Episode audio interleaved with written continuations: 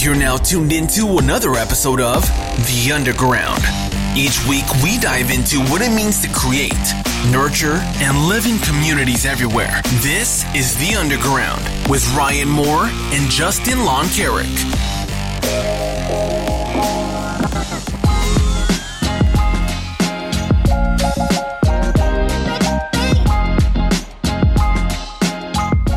Welcome, welcome to another episode of the Underground Podcast. My name is Justin, and I'm with Ryan.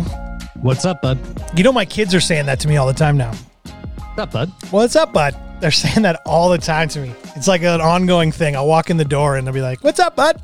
I've kind of It's all your fault. I kind of turned it into my thing, into Yeah. my intro here. But if you if you knew me before the podcast, it is something. It's not ununique to me. I Stole it. What's up, bud? You stole How you it. doing, bud? hey, I'm a well. I'm a hockey player, right? Like, I mean, Of that's course. just everyone's bud, right? The, the What's up, kids bud? love it. Just put it that way. So my kids, whenever we listen to it in the car, they they rag me about it after all the time.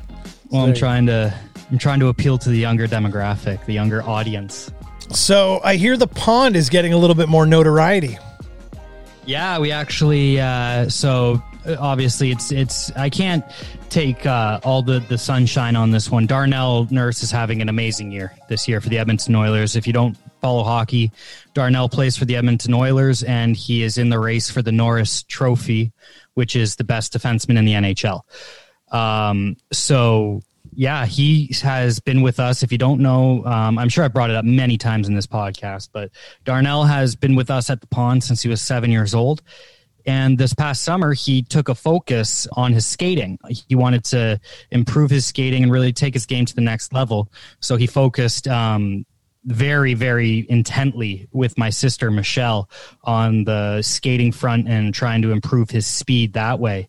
But it is the article we, we just got an article out in the hockey news on darnell's race for the norris trophy and it outlines his development process from seven years old at the pond all the way to his focus last year with us. So yeah i haven't got a chance to read it. I was just given the outline from my sister and some pictures. So i'm anxious to read. I'm going to read it right after this podcast is done.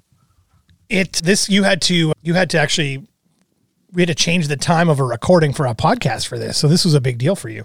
Not this one that one's coming out later that's Oh. a different article Oh, so you got more Yeah. stuff going on. Where was this article then? Ex- tell me where it was again. This one is for uh, Sports Illustrated and the Hockey News, and then the other article that I had to change the time of a podcast recording for was for the Athletic, Right. and then yeah, and then we'll be having a couple more articles coming out with uh, Sportsnet, and we have another one coming out with TSN and BarDown. I mean, wow. This is the thing. I'm just going to ride on the coattails of a potentially famous scenario and I'll just I'll be Well- happy to you know, like in Entourage, I'll be one of those guys. Now, yes, now it's it's the thing is is we're happy with the attention it gives us. Like obviously we're happy, but this is Darnell. This is Darnell's accomplishment. He is the player. We've given him tools and we've helped him find this success. But at the end of the day, it comes down to him and his abilities. So without Darnell, there is none of this. And we're just happy he walked. We're happy his dad, Richard Nurse, brought him to us at seven years old. Let's just put it that way. And the rest is history. I love that attitude. Well, why don't we uh, jump straight into our um, our guest, and uh, we can uh, introduce uh, Joel Macleod. Yep. Welcome. Joel Macleod has a podcast called The 905er, and I've been listening to a few episodes. And if you want to know about what's going on and dig deep into some of the ongoing things relating to politics and events and I don't know, all kinds of cool stuff with regards to the city. Mm-hmm. You gonna you're gonna want to listen to the 905er because they dig in deep. And not only that, they actually create change in the community with some of the efforts that they put forth. So they've had a couple of initiatives recently, or at least one initiative that I know of that they've been trying to create help create change within the city. So let's talk to Joel Macleod. How are you today? Doing well, fellows. How are you guys doing? Good, my man.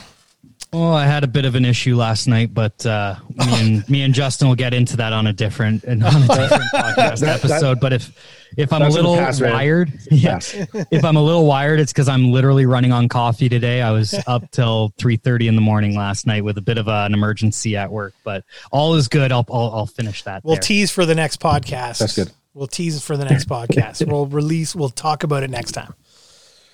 This is about Joel today. So, Joel, what grinds Yes. your gears? Oh, you don't you don't have enough time on your podcast for that. Uh, yeah, no, we we, we yeah, we, we, there's lots there's lots of stuff to, to, to get ticked off about, but we Well, tell me about your podcast. What what like what what Okay. started it? Where where did you come up with the idea? And uh, and you know, what do you do? Well, tell we- me about what you what you love about it. Well, uh, the the 905er is uh, myself and my co-host uh, Roland Tanner. Uh, Roland and I have known each other for oh goodness, a couple. I'm gonna, I'm gonna say almost ten years now. I'll give or take. We used to run back in local politics circles. We used to we we were both liberals, uh, both federally and provincially. We were liberal members. I used to work for the Ontario Liberal Party. Roland was uh, a volunteer here in in Burlington, and we, we just like our, our circles were- just overlapping. We we shared a lot of the same same ideas and same same interests, and we always used to kind of show up in the same political campaigns, volunteering and, and whatnot. After a while, that that side that side just kind of fell to the background. But we were we've always said that there was a kind of seemed to be a lack of issue based journalism here in Burlington, Halton, the 905 region. It, if you take a step back and you look at it, I mean, primarily it's uh, Torstar Media that operates. You know, they, they own Inside Halton and all the newspapers that operate here. It's it's just one company that operates. We said that that was a problem that we had. Not not that we're bashing Torstar, but just competition is good. Competition it just it, we need more more opinions. And so the pandemic hit, and we're sitting around doing nothing, and we we got to talking and said, you know, why don't we just we just do it? Why don't we figure it out? And we talked about it. How are we going to do it? What are what's the format going to be? And ultimately, uh, long story short, we ended up settling on a podcast format. And honestly, it's it's worked out really, really well for us. Uh, surprisingly, a lot better than we thought it was going to be. One thing I know is that a lot of people were taking Inside Halton for the information that they were providing, especially for the pandemic, with regards to outbreaks and hot spots, all all those kind of like hot topics with with COVID. And the one problem I, I, I saw in that was it was a little bit biased. It was a little bit skewed, and people were taking th- this information at face value that this was a government fact. And I always would take a step back when people presented me with those articles. I would take a step back and say, okay, yes, but this is a this is a journalist doing an article. They're objective and they have uh, a viewpoint here. So fact check what you're what you're what you're reading here because or see is it sensationalized or is anything there because it was not a government news source. Well, that's what I was going to say. I find Inside Halton very sensationalizing. Yeah we well that's that's one thing that we we we agreed with. I mean, uh, your your your point about the COVID like the hotspots. You know, oh, what neighborhood has the most COVID cases? we, we well, we said Roll and I were, were, were talking about this one day. We said, what's the point of this article? Like, what what do I get? It like, do I just say, okay, I don't drive into Alton Village for the next month? Like, Yeah. do, do I do I do I do I stay clear out of this neighborhood or that neighborhood? And then like it, it doesn't get to like why nobody talked about well why are the numbers so high in this neighborhood? And that to me that's the story. That's that's that's the something i want to know is it and it, i mean when you get into it a lot of the cases it was because a lot of these people are still working and commuting and or and uh, you also found that some of the some of these communities have a lot of kids in the neighborhood like they, they have a lot of young families. And this was this was back when you know, th- this part of this angle was was dumbed down. We now know it to be a fact, but COVID nineteen was in schools. Kids mm-hmm. did get it, pass it along, pass it to their parents, and their parents got sick. Kids, not necessarily so, but we did know that COVID 19 was in the school system. And if you look at a lot of these neighborhoods, like, oh, the, it's, the numbers are so high. Well, if you also look at, well, what are the schools in it? You say, well, yeah, they got like three schools in the in this area.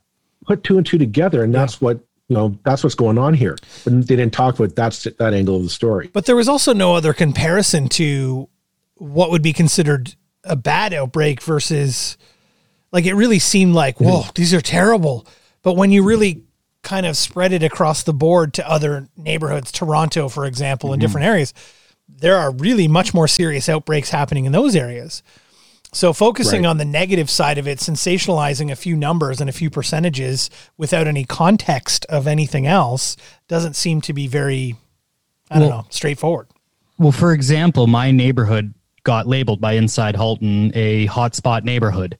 And I was outside talking to my neighbors, like, do you know anyone who's saying they have COVID? Like, are any of our neighbors here have, and we couldn't find anyone who had COVID what it turned out being is I live across the street from a retirement home. Right. And the and the retirement right. home right. had an outbreak. So all of a sudden my neighborhood got labeled a hotspot neighborhood and the article had no mention of that. Right. So I live in a hotspot neighborhood. Meanwhile, it's isolated inside of a retirement home that has security and alarms when they leave. Like right. And, I mean, and that again, that's a that's a bigger story of the long term care homes of that. Why why did it take a basically until the vaccine arrived for us to get that under control? Mm. Which is one of the stories that we covered. We covered just what it was like for the families of those uh, people who were in not not necessarily in long term cares, but underneath the legis- like the the policies that govern long term care homes, because right. everybody thought, oh, the long term care homes, okay, it's just for old people. That also group homes for people with developmental needs or special needs. They're also covered underneath this policy. So you had basically families were were divided because like you you and I could go for a walk in the in the park. If you want to go and have driveway beers with your you know your your your neighbors, you could do it. These people weren't able to. They, there were very mismatched policies that you just when you sit down and talk like this makes no sense. And yeah, it was, it was crazy. What so what is the drive? I don't understand. Here's something that I don't understand. Maybe we can hash this out and come up with solutions right here right now. But I don't understand why this wishy-washy, flip-floppy back and forth kind of attitude towards this whole thing. Why didn't someone from the beginning come up with a here's what we're going to do to curb this thing right away? Was it just that there was not enough information out there from a governmental level, which seems not that doesn't seem like that could be possible but it really feels like in Ontario, especially because we've had this discussion before. Rob Ford, as a whole, is a the, the conservative Doug government. Uh, Doug Ford, Rob Ford's the other guy. Sorry, Doug Ford is a is a the conservative government as a whole has a lot of good policy for small business and so on. So for them to flip flop, wish wash back and forth about you know shutting down and not shutting down and so on doesn't make sense because their whole you know sort of platform is small business and things like that. So I would rec- I would suggest that you know for him to have to do this is killing him. He's he's not going to win another election based on the way this has gone. I would guess. But what's with all the flip flopping? Why wasn't there just some direction taken and someone sticking to a plan and going with it? Is it all political? Like people just don't want to make a full decision to piss off this whole other section of people? What's the story there? I I I mean, I, am not in the, I'm not in the room uh, no, where the decisions are, are made, but from what I gathered, I think that what you just the point that you just made, Justin, is pretty much bang on. I mean, if you if you if you flash back, if you remember back when the spring thing first started happening, March of 2020, you know, the, the government was the government got a lot of praise. They were they they shut everything down. They just said we don't know what's going on. We don't have enough information. We just know it's it's super contagious. It's super deadly. Just shut everything down. We'll figure it out as we go. But right now, we just need to pause everything, stay at home, don't do anything. Okay. And he got a lot of support for it. I myself, I said, like, wow, you know, he's doing the right thing. He's showing the right kind of leadership. Where we noticed things starting to slowly go, to, go off the rails was during that summer when, you know, the numbers were numbers came down sunshine was out, and we realized, okay, yeah, we can we can go outside. You know, going for going in the in the park, going for a walk, talking with your neighbors outside on the, on the patio or on the on the driveway. That seems to be okay. We can we can do that. And it was just kind of this. If you remember, like there was like this victory tour, right? He's going around, he's making all these announcements. Oh, we're going to fund this, this. It's kind of sad. You're like, okay, we beat it. You know, yeah, hands done. We're Yeah. we're done. We're good. You know, good job, everybody. Give yourself a pat on the back. Take a five. You know, take a fiver. Except that the scientists were saying, no, this is the this is the calm before the storm. Um, we we know like we know that these viruses just die down during the warm summer months. The the heat kills it. it you know, everybody's outside, so the transmission rate is lower. It's it's a pause before the storm, and then lo and behold, yeah, schools go back. We go back into back in the fall, and those numbers start coming back up again. And it just seemed that they lost track of the plot after that point. It, to me, it just se- seems like there was a constant case of, you know, we're, we're trying. They're trying to stay ahead of it, but they really did not have a plan, and that's all what it comes down to. I don't. I I personally do not believe there was a plan mm. on, and where where I and where I'm basing this from is, we're in the third wave, right? And which by the way everyone expected i'll be honest Yeah. i saw early on when they talked about the comparisons to the spanish flu i saw the, the graph of the spanish flu and there were three waves in the spanish flu yeah. so i it's it, it wasn't like this was unexpected to some extent Well, what got me that there was no plan was the fact that they, they said, okay, we're in the third wave. We need to have, we need to sit down with the cabinet and have a discussion over what to do next. I'm like, this is the third time, guys. Like, why why are you just going to the foot going to the drawer and say, okay, guys, take the plan off the shelf and uh, you know, redo here you go. Just do just do this. We, this is the third time we figured it out by now. We're pretty sure this way is going to work. They had to have like a, a like a, a, a day long cabinet meeting to discuss. Well, what do we you know what do we close, what do we not close? And I, that's when I realized you guys do not have a plan. Like there's no there's no protocol of okay, these businesses stay closed, these businesses stay open. We're going to help you know fund help with rent or or costs for the small business that have to stay closed or or what like there's just no plan. And that's why we got you know the cops could stop us and we can't go we can't go golfing. Uh but you know you know we can all we go hang out in walmart. Well or or yeah or kids can crawl all over each other on the park and all kind there's all, Right. so many different things that don't make sense to be honest Well, one with like for for me, it's I I, I don't think I want to be careful how I say this because they didn't. It's not like they weren't trying. They were. It's not like they set out to screw everyone mm-hmm. over type of thing. But looking around at the rest of the world now, hindsight is twenty twenty.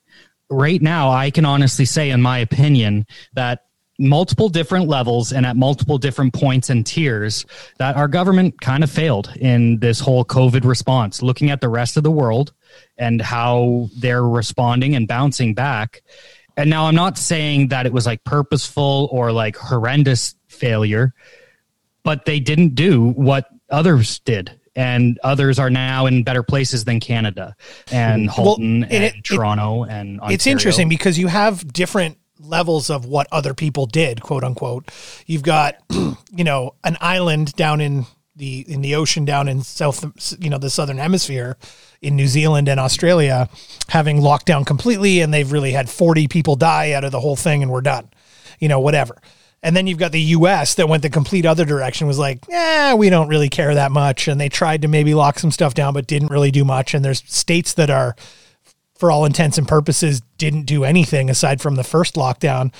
You've had how, how many half a half a million people, like five hundred thousand Yeah. people die. Yep. So I mean, it's like, I mean, you, th- so that's the other extreme of like you know herd immunity. Let's just let everybody try to get it, and then yeah, okay, we'll vaccinate now, but it doesn't really matter at this point. Um, So we're kind of in the middle.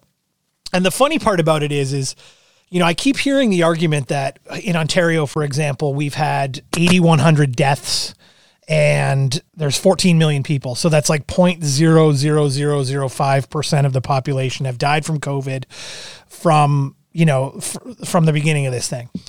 But I still maintain that th- there's a level of they did some stuff right in order for us to only have 8,000 deaths. Does that make sense? Like if we had gone the. American way and just said screw it, let's just leave everything open And yeah, okay, we'll maybe do some social distancing here and there. I don't think we'd be in the same position today as we as we as we are. I think we're better off for that. Had did they do everything right? No. Do I forgive them because there's certain precedences that we don't have yet? Like we, we haven't been through this as a society in a hundred years. Okay, I mm-hmm. forgive them for some stuff. But my biggest disappointment is it could have been better. It just could have been better. That's where I'm saying the hindsight is 2020, right? And and you know, I'm not saying that we did nothing. We we took measures to combat this, but in hindsight, looking at what we did, it was a failing effort of what we did, and it it's hurting our economy, and it's still hurting our economy.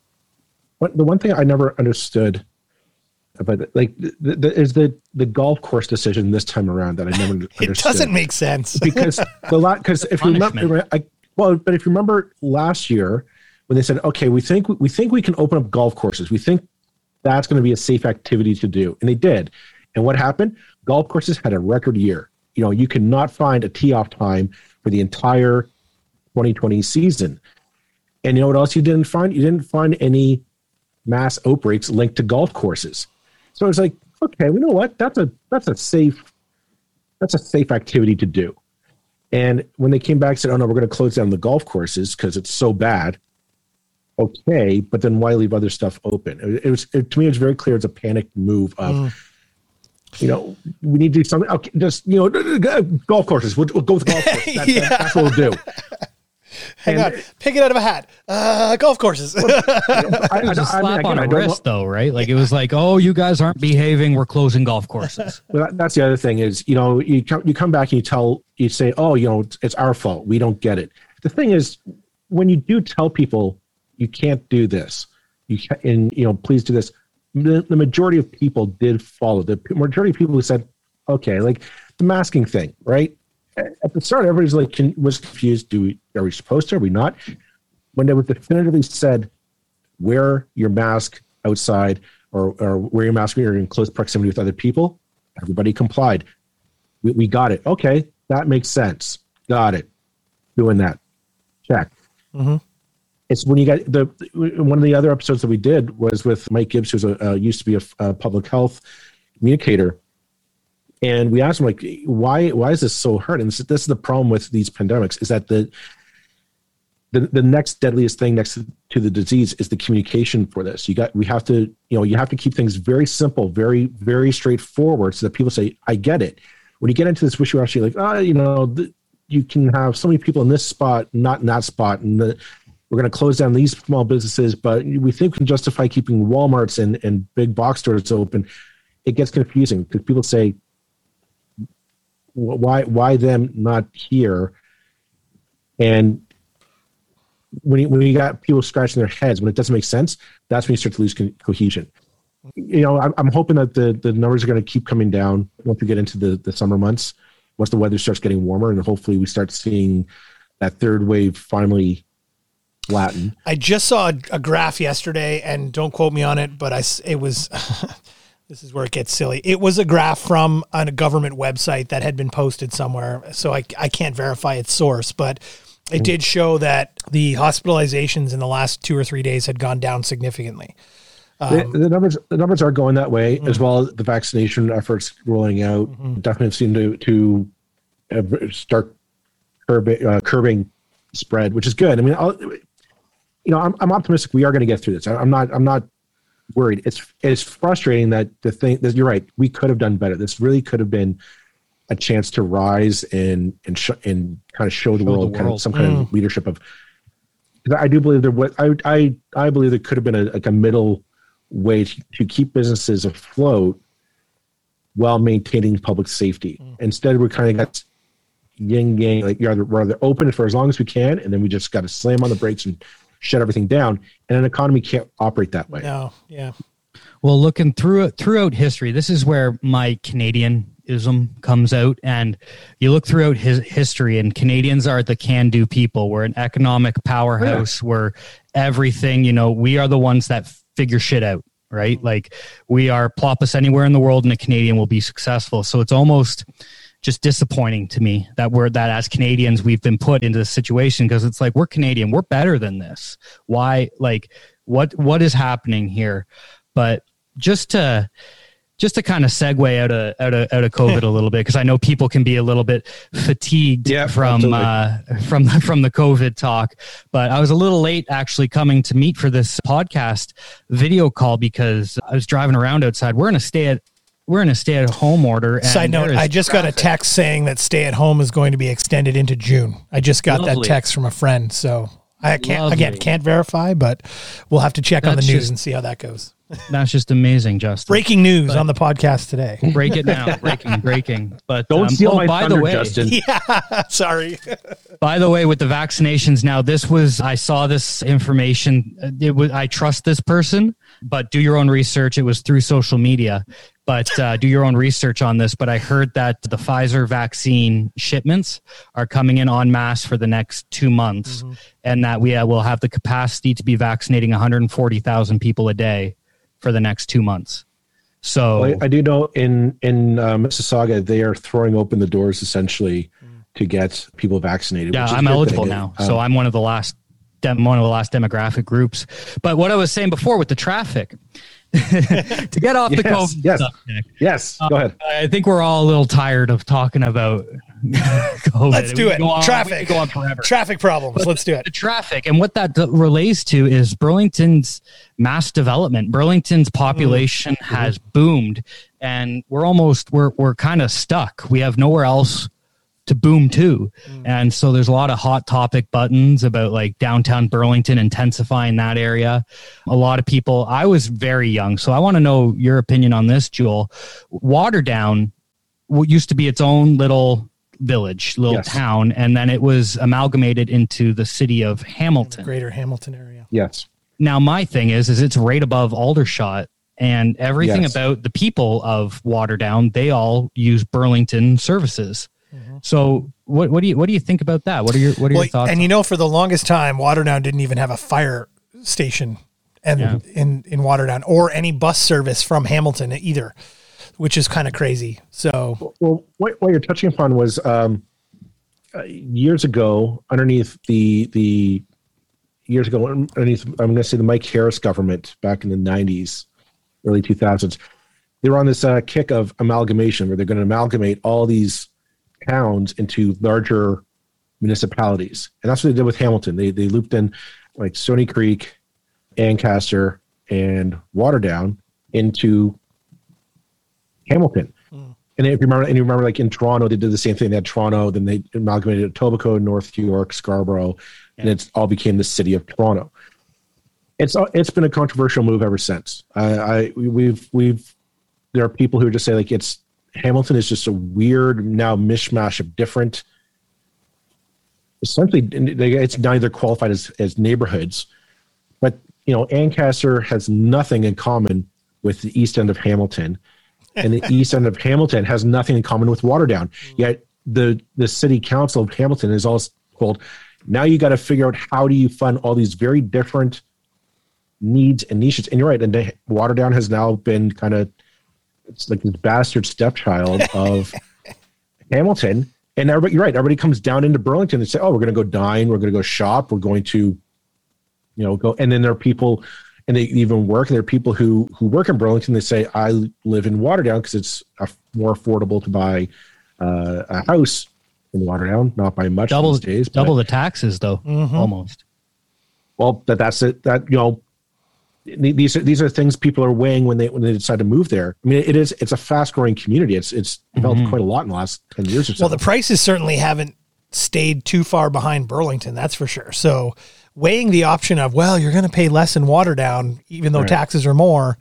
Doesn't always work anymore because some of the detached houses are pushing that million dollar, million five mark in that in the main subdivisions of Ham or of Water Waterdown there. And now my theory is, you know, the Burlington address to be able to have Burlington on your address drives a house price up a little bit. And we because we have no room to expand and now Burlington's running into a bit of problems where young people are being priced out of Burlington. Like I my friends they can't they can't afford the, Burlington. The, the Like, thing the thing is with Waterdown though is you have to take into consideration property taxes, and not the reason that you're going to think those property taxes in Waterdown go to Hamilton. Yep. the city of Hamilton collects them. If all of a sudden one day Waterdown is all of a sudden cut off from Hamilton and it is merged into the city of Burlington. Like Burlington's going to have a huge influx of property taxes in one one fiscal year. That's a huge like think about what Burlington could do, like you know infrastructure, transit, you know municipal projects, all sorts of stuff. It's, it's a big influx. Same as it's a big influx into Hamilton. It's that's the one the problem is, is with these these amalgamation projects. Is they sound good on paper, right? Mm. And you just have somebody in a in an office somewhere saying, "Oh, you know uh, that that city and that city. Okay, well that that's now one one municipality." It doesn't necessarily work on paper, and that's why this. I think you see so many of these anti-amalgamation movements that, you know, cities are unique. They have their own unique feel, their unique issues, and you can't just lump them in with everyone else. Well, and now Burlington's running into issues of we have nowhere to expand to. Yeah, so so there's conservation. There's conservation on the top end of town that doesn't allow for expansion above Dundas. So you're not really going to see any like in Oakville where they were, you know, doing all those subdivisions above Dundas. There's just less. There's more. There's sorry. There's more restriction above Dundas in Burlington, and then of course you've got the mayor who has stymied downtown intensification to some extent, if I'm not mistaken, because I have a few builder friends downtown that have had run into that issue. And so, yeah, there's very few places to be able to expand Burlington to at this point. So, I mean, not to say that they have to take Waterdown on as a, you know, their lovely little stepchild, but, you know, one of the things to consider, I just want to say this and then Joel, yeah. you know, jump into your point, but a lot of the, a lot of the infrastructure that Burlington has around Waterdown is used by Waterdown folks. So like a lot of the roads, like a lot of the stress and pressure on the on the traffic coming in and out of the roads come from Waterdown into Burlington and yet they pay Hamilton taxes. If you understand what I mean. So mm-hmm. it's like it's like I'm going to come and live at your house 6 days a week you know, and, and your neighbor's taxes, and and then but I'll go back and and and pay my taxes over here, right? Yeah. And but your house is getting beat up for me living in it, and so on and so forth. But I'm going to go and pay taxes over somewhere else. It just doesn't. Anyway, it doesn't make sense to me. Anyhow, it, you're right. It doesn't make sense, and it's but it's kind of one of the problems that we have with all the, the way our cities are all lined up. up. Like yeah. you, you know, we can't have a clear orders. But uh, but what I was going to say about Waterdown is, I, at this point, I don't think it'll matter if you cut Waterdown away from Hamilton and give it to Burlington. Uh, I don't think it'll. You'll, you'll get like one good year of property taxes, like a, a, good surprise influx of property taxes into the city coffers, but that's it. Mm. And the reason why this is, as you just said, Rick, we've hit our wall. We've we've hit the we're hitting the green belt in terms of development, and we can't go any further past that. Which means ultimately, no matter what, we've got to build up. We we need we are going to need to put in more high rises throughout the city. Now, where they go and what they look like and and how how tall that's that's the debate. But this notion of oh, we're just going to stop all high-rise development. I don't I don't see that that holding mustard in the in the long term. No, heck, even in the short term, not at all. No, it can't. And and but now that being said, I will also jump on the side of I've lived in Burlington all my life. Like I was born in uh, Oakville, Trafalgar, lived in South Burlington in a crappy apartment with my parents when I was born ended up in a in a house downtown, right off of right near the St. John's and Central School there. So I've lived in Burlington all my life. I have seen the traffic increase immensely just by being here. Like you every year there's just new it's just more and more and more. I remember driving up to Upper Middle Road and up to drop our dog off at Holly's Pride, which by the way is closed now because they're developing it into condos or something. And that was like driving into an apple orchard and now there's all these houses up there. I'm not complaining about the development, but what I am complaining is about is the the idea of I feel like there needs to be more effort put into traffic flow. Because yeah. there's just not a really good plan in place right now from the north to the south. Going east west isn't terrible unless there's a traffic accident on the highway, but going north south is just the worst right now. Trying to go up Appleby line, and I don't under I, I don't know what the what the answer is to that because I know Hamilton has some you know great ideas of like bang bang bang all the lights go all at once. I, am not smart enough to know. Ryan has some strategic planning in his past. I got Well, so and yeah, and my my one thing that I think right away is a pretty simple. Of obviously this is tax dollars, but a pretty simple initiative that would be exceptional for our traffic flow is right turning lanes at intersections just up Appleby line, create just a little like three car right turning lane. There is space. We have the median there. There's the median grass. Now all of a sudden cars turning right have a place to collect when someone's crossing the road during rush hour. You get one person cross the road at Appleby line during rush hour, the whole right lane has to stop and wait for that person to cross the road. Meanwhile, you have 80 cars building up behind it.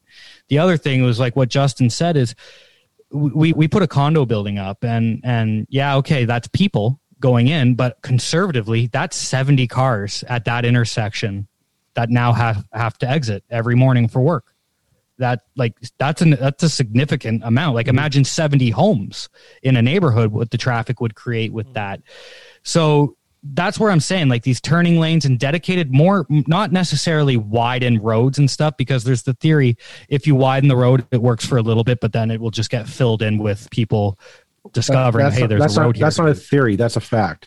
Yeah. they, they have, they have, no, they have studied that. Yeah. Like the sidebar, like the, we've, sorry that we've talked about the highway 413, which will be going up, actually ending just in here in Burlington or North Halton the, the idea was like, oh, it's going to save all this time on traffic. Mm-hmm. Well, no, they, they did the study said, no, at the best, at best, you'd be saving like a minute off your commute. Yeah. You know, and, and so this notion of like, oh, we need to widen our, our roads, we need to add more roadways or whatnot is a bit of a fallacy. You're the, the right turning lanes. I'd be interested in seeing the study done on that. I think that there's some merit to it. What I don't think it's any one solution. Like we, we you need to kind of have a, a, a stacked deck in your favor part of it is we need better transit. We need we need to encourage people to be able to use buses in Burlington. Like we we we, we kind of have this mentality here of we're we're this small town, so you know we, we got a couple buses. That's it. Like no, we're we're we're closing in on two hundred thousand people just in Burlington alone. Yeah. The buses are empty. At, the buses are well, empty. Thing, you right? watch them driving around. There's two people on a bus. First of all, that costs a lot of money to run, and nobody's using it. Mm-hmm. Right. And second of all, right, nobody's using it, so there are more cars. And then at, well, at and then at 7 a.m., Appleby a line from Alton Village to the Appleby GO station is just mm-hmm. a line of cars yeah. going down Appleby line right. to the GO station. So, you know, you, you ask like, why wouldn't you go to uh, a city like Mississauga or yes, even Toronto, and say, why wouldn't you dedicate a a you know an express line? Like you you know where people are living. You know that people live in alton village and in the orchard. Uh, and they're commute they're going down to the appleby station to commute. Mm-hmm. okay. So dedicate a, a couple stops up in that area to say yeah all the all you guys get on the on the buses we're just going to have buses that you don't stop anywhere else on Appleby, you just take them from Alton Village in the Orchard down to the Appleby GO station, and they get off, and you just that's all these buses do for the you know two or three hours in the morning. That was I had I had that idea as well. I, I was like, you know what, create a little bus hub at Walmart up there at yeah. Highway Five, and, totally. and a Walmart yeah, yeah. would love it because now you're getting people coming to your parking lot every day. Oh, convenience! I can just run into yep. Walmart and grab something. And the McDonald's coffee in there and a McDonald's. Every yeah, yeah. It, it's all right there. They have everything is in that plaza, mm-hmm. and so create a bus stop there that from 6 a.m. to 10 a.m. every day is running every 15 minutes to the GO station, mm-hmm. like from Absolutely. there to the GO and back. That's it. But and then that, from four o'clock to six o'clock, the same thing. And you can dedicate it elsewhere around the city for the rest of the day. Just for those two time periods, just focus on getting that that work done. Absolutely. And it, the, the, one of the things that we've talked about on on the 905 was, um, you know, we're, we're and I don't want to I don't want to belittle you know don't come back to the pandemic, but this is something we've noticed is that the pandemic has changed a lot of what we took for granted. We assume we we, we always assume we're going to need cars to get around. We, we assume oh we're going to need to, you know, I'm going to need to go work in Toronto. And we've realized, no, I don't need to do that anymore. My my downtown Bay Street job, working in finance or in a law firm or or wherever, I can do that at my home in Burlington. You know, we, we we're right now we're doing this on a Zoom call. they realize that we I can do this. I might only need to go into Toronto maybe once a week, mm-hmm. meet a client to to to you know to have a, a strategy meeting or, or whatever have you. But I don't need to do that, and it's one of the things like again you go into like your your we go talk to the province you want to talk about you know housing affordability you want to talk about environmental concerns because all those cars on the highway that's not good for our health and, and all that stuff. You know there, there are really simple solutions. We're not talking like massive you know tax subsidies or, or whatnot. You just encourage business say have your people stay at home. Cut two or three floors off your Bay Street office rental and just save the boardrooms and a couple you know a couple rooms for for that and have all your people stay at home.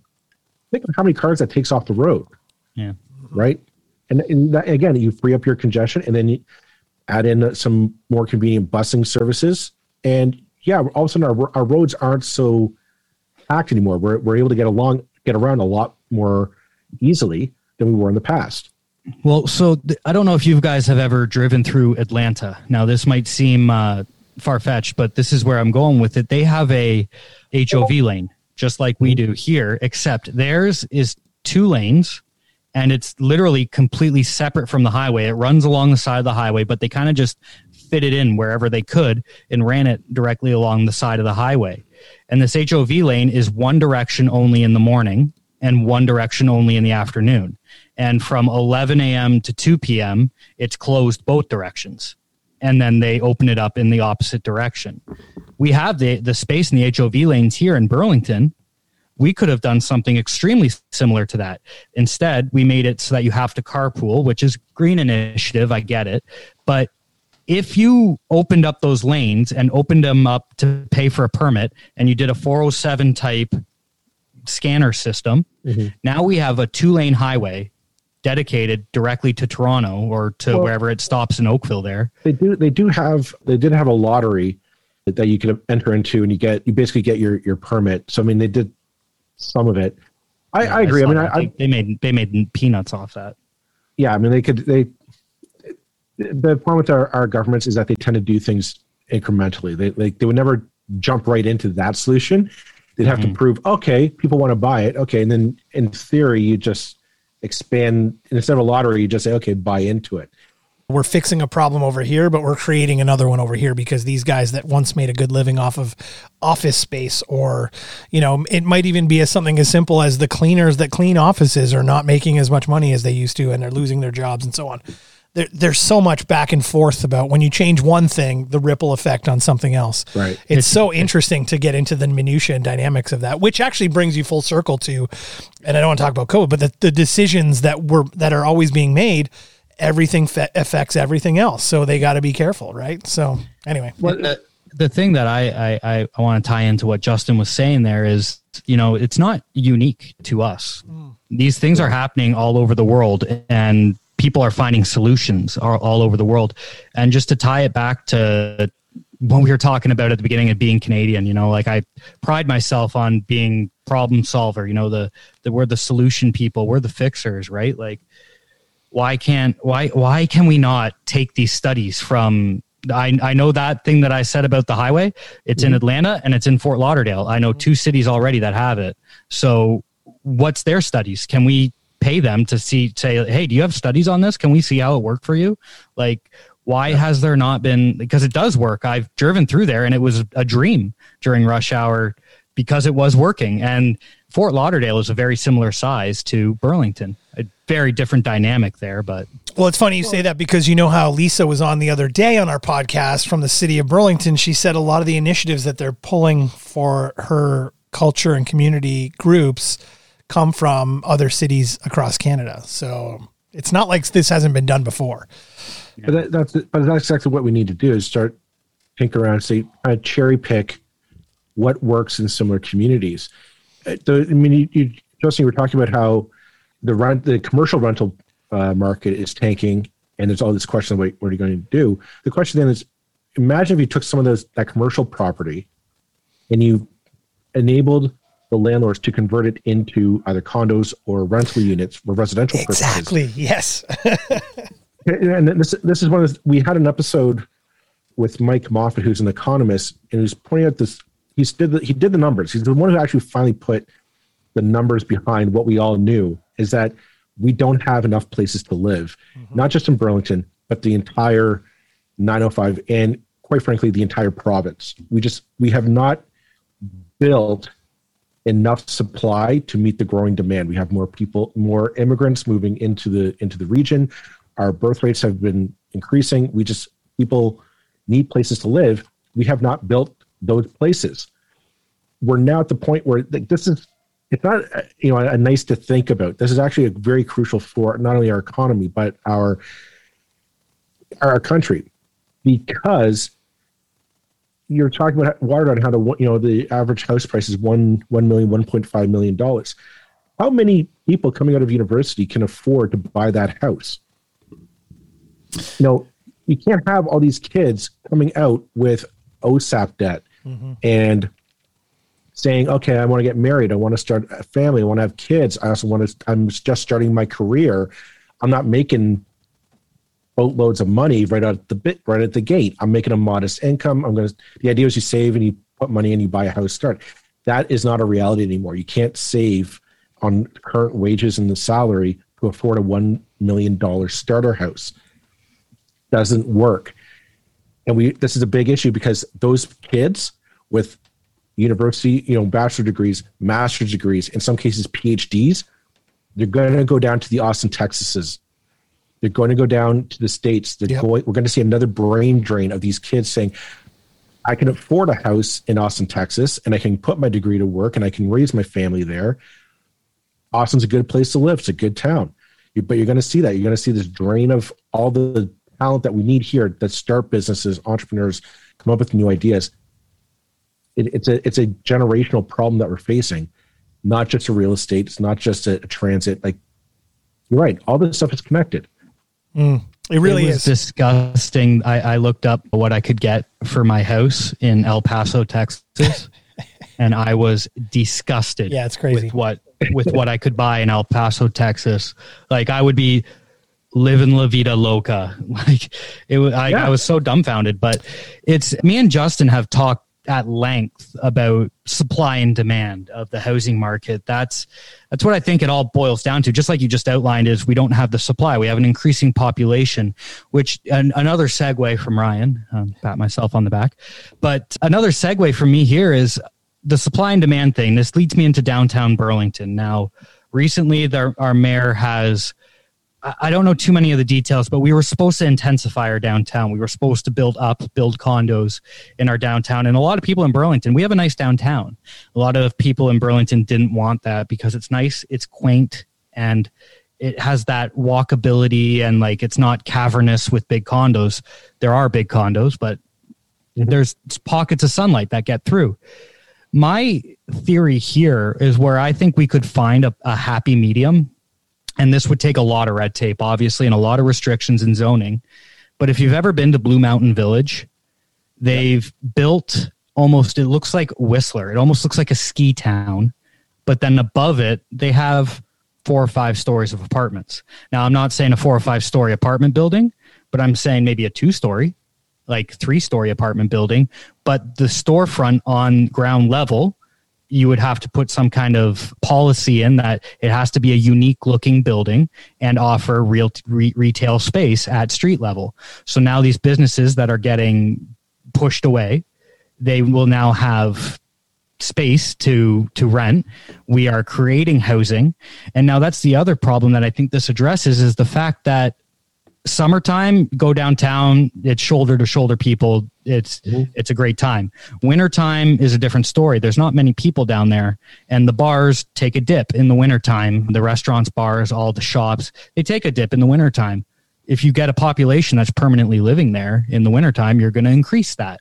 So i think that is the solution but so first of all, I'll tell you right now that the zoning downtown, almost, I think as far as I remember, because I looked into this a little while ago, probably a couple years ago now for another client of mine, the zoning downtown requires commercial below um, residential if you decide or are able to build something. So there is a requirement for that if you build. The the challenge becomes the price of the property downtown to buy it as a as an, a commercial developer to do something with it, and secondly the who owns what and how it's all cut up and everybody has to agree in order to do it. So I don't know the status of this, but I've I've heard for example that the right on the corner of the south or sorry, the northeast corner of Lakeshore has and Brant Street has pretty much been bought up, and you know development will continue. Will you know will start there at some point. Obviously, we know right across from City Hall they've started. I just drove by the other day. There's a giant hole in the ground. They're do- digging the foundation now. They're doing the foundation for the new building they're putting up there, which will be one of the last under Meed Ward because she shut down all of that intensification as of right now. And I, as far as I'm aware, it has not resumed. I don't know if you know anything different, Joel.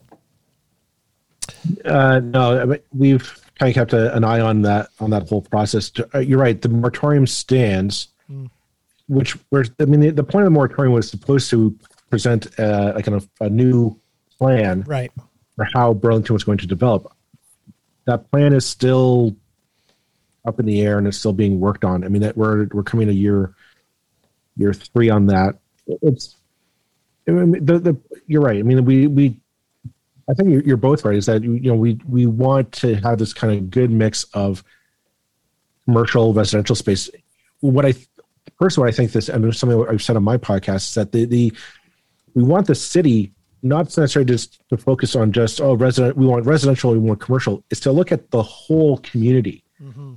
like what do you, what do you want the city to actually look like you know do you want more park space do you want to have more green space do you want to have a unique common area for people to gather in. Like we have spencer smith down on the waterfront. It's a great place for people to gather and we have festivals and rib fests and, and all that stuff and it's good. That's a good thing. Do you want to add more to it? Because that to me adds live, what we call livability. Another thing i've always wanted to know is all these buildings going up we're in the 21st century. We should have more public access for Wi Fi. We should have more 21st century technology in the downtown core yep. so that, you know, Ryan, to your point, you're talking about uh, people going down to eat, dine, enjoy it. That's that's an awesome idea, and that's awesome. But wouldn't it be also great to say you're going to have a working lunch, go down, and yeah, I know you're going to th- you're, you're thinking of Starbucks and the guys on, the, on laptops working on their on their screenplays, but you might actually have somebody saying, "Yeah, I'll do a Zoom call on the patio of a pub, you know, enjoy enjoy my BLT and a pint of beer, but I can hook up to the public Wi-Fi mm-hmm. and have it reliable, and I can do my I can do my business, enjoy the sunshine in the summer, or or do it in a pub, just get out of the house for a bit during the wintertime. Like th- th- this is something I don't see happening in our public discussions we're still very much in this like, oh, it's developer, bad developer, good developer, bad developer, that kind of. My, it's a, but it's you know, that's getting anywhere. I find you're gonna never have anybody. Every Burlington's this weird contentious city where nobody seems to agree on everything. There's just such. I find like you know, there's so much. Mm-hmm. You've got politicians, for example, that agreed and and wanted to put in those buildings because they understand how important the future of growth and so on is for the community and taxes and everything else um, yep. And then you've got politicians that don't. So Meed Ward, for example, wanted to slow it down so that we could redo and understand. Fine. You've got citizens that are highly opposed to intensification, right? That mm-hmm. speak very loudly about mm-hmm. it, and I've I've seen it firsthand. I I, I had a a client who sold a property down in South Burlington. He was trying to develop into five small detached private residences on a on a pretty big property, but it was almost like a, a like a gated five five house community with these little tiny townhomes of two thousand square feet, and the the residents came out en masse against it. Right. But the challenge I find is that en masse they came out against it in order to get instead of five small places where you're going to get a 50 plus demographic with hopefully no kids because there's only two bedrooms and you know, a bungalow style place to three, four or 5,000 square foot houses in there shoved in there now. So it doesn't, yeah. there's no rhyme or reason for some of the things that people want or don't want. It's so hard. That, that, that argument is that, that that argument or sorry that debate isn't happening just in Burlington it's happening all over the 905 right. you know we're the and this is going to one of the reasons why we did the podcast was that I'm sure you're you're you're aware of the the argument of we don't want to be like Toronto, right? We, we want to, but we don't. Why do we have to look like Toronto? And, it's, and I, my question is always, why is it like small town or Toronto? Yeah. Like why why why are those our only two options in this debate? Yeah. Why can't we figure out we want to be Burlington or we want to be the 905 region, which is something different. I don't know what, but I don't I don't buy this either or argument. And we've seen this, you know, our, our demographics are changing. We're no longer a, a strictly, you know, waspish background community. We have more more immigrants. We're more diverse. Mm-hmm. We have more more cultures coming in. We're more educated. All these things play a factor in how our communities are developing. And boiling down the argument to just this, like, oh, no high rise, no high rise. We're going to knock one, you know, instead of a 34 story tower, we only want 32. Or I really don't want that 30. Like that, that the minutia of that debate pairs away from the actual goal of what do we want our, our cities to look like. We want them to be 21st century, modern, technologically advanced, friendly for families. You know, good schools, ample parks, good good community spaces that we can have. You know, the Rib Fest, the the the Sound and Music festivals, and all all that stuff in between. You know, you know, I've always wondered like why is everything held in Spencer Smith? Like we have we have like all these different parks around town couldn't we do something like City View Park? Wouldn't it be great to have a, a street ball or a, you know a street hockey tournament up up on City View Park, and just spend the entire day with some you know you know young kids playing ho- street hockey, set up some food trucks, put some music. It's a good day for everyone to go and have you know good families have a good day, good day out. You know these are the ideas that we don't we don't really discuss or, or debate. It's always just into this you know how tall do we have our, our buildings? it's true. And it's true. It's, it, we, we sell ourselves short. And that's one of the reasons why we wanted the podcast that we want to have these discussions. We want to have this, this debate and, and really, you know, figure out like what, what, what could possibly be. Uh, so I've just one, one point I want to make here. I've never been, but all I've heard about is the Netherlands and how they're bicycles, right? They bike mm-hmm. everywhere. Mm-hmm. and they've created this, this mobility in their country. And that's an ancient country with ancient roadways and, and pathways and stuff. And they were able to do it. They were able to figure it out. It just takes a little bit of willpower and cooperation and everyone kind of coming together. So this is just a pure floated idea but you know it's one of those things like i was talking about right? Turn lanes what about a mass like not massive but a, a wide dedicated bike lane from the top of Appleby line to the bottom of Appleby line. Now you have more people biking to the GO station. Like just something as simple as that, more mobility in our, city. I, I, think the mobility issue is one of the main things that's choking us right now and choking our economy in Burlington general. And the only thing that's going to happen is we have to intensify because we have no land. So that's only going to get worse. So that has to be paid attention to now, I think or else we're going to choke ourselves. I'm thinking, uh, Ryan. Is there like a co-mayor with Ryan and Joel? Ryan, co- Joel for mayor, Ryan for I'm, co-mayor. I'm not. I'm not, I'm not running for political office anytime soon. I, I, would rather stay on the outside and just point out where you've all gone wrong. That's um, perfect.